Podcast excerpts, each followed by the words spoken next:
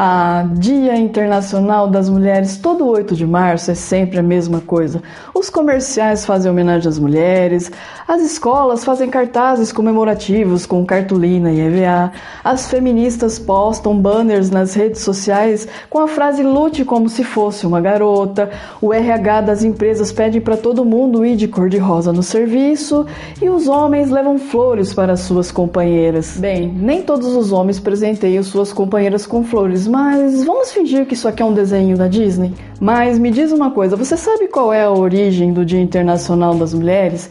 Você sabe por que foi escolhida justamente essa data e qual é o significado dessa comemoração? Pois eu sou Gisele Silva Rumin e esse é o assunto do Papo Torto do mês. Curtiu a ideia? Então fica aqui comigo, é logo após a vinheta.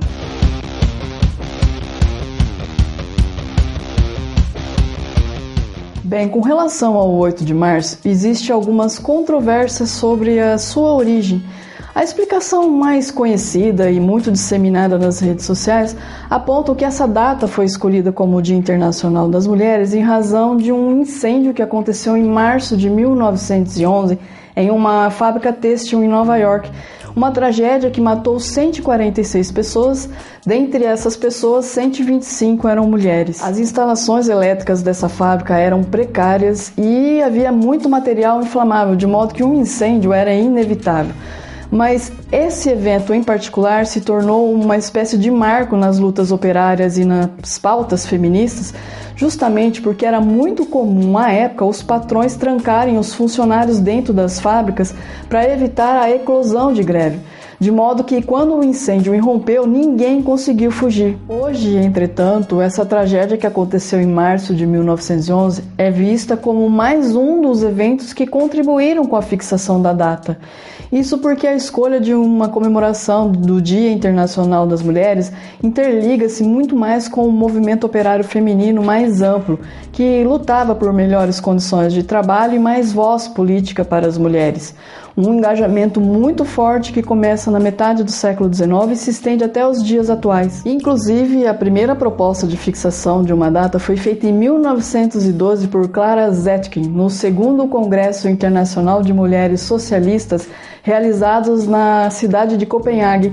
E o objetivo da escolha de uma data interliga-se à necessidade de dar mais visibilidade às pautas feministas. É preciso lembrar que esse período de nossa história foi muito marcado por protestos e greves dos trabalhadores. Isso porque havia muita insatisfação em razão das péssimas condições de trabalho, jornadas acima de 16 horas, baixos salários, ambientes insalubres, ausência de segurança, ausência de descanso semanal, ausência de férias, trabalho infantil, enfim, uma infinidade de abusos.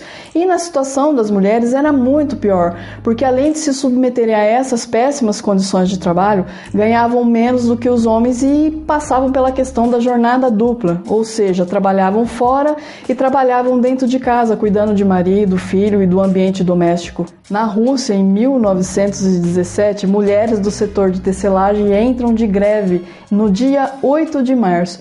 E essa data então fica marcada como um grande feito dessas mulheres, porque se trata do primeiro passo para o que viria a ser a Revolução Russa, que acaba derrubando a monarquia e levando os bolcheviques ao poder. Após a Segunda Guerra Mundial, essa data vem aos poucos se tornando uma comemoração, né, um símbolo das mulheres, e em 1975 a ONU estabelece o 8 de março como Dia Internacional das Mulheres, sabe? Eu acho muito curioso que uma data que surgiu através do engajamento político feminista dentro do seio do comunismo tenha se tornado hoje um prato cheio para o marketing capitalista. Mas, enfim, são aquelas contradições que a gente testemunha por aí. Mas sabe o que não é contradição?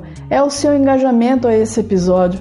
Se estiver nos escutando via podcast, compartilhe nas suas redes sociais, indique a seus amigos.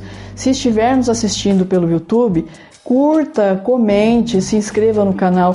O seu engajamento é fundamental para que esse canal cresça. E após tanta luta, tanto protesto, tanta greve, ainda assim, no dia 8 de março, aparece aquela meia dúzia de macho escroto para olhar para tua cara e falar aquela famosa frase: "Ai, dia 8 de março é o dia das mulheres. Todos os outros dias são dias dos homens".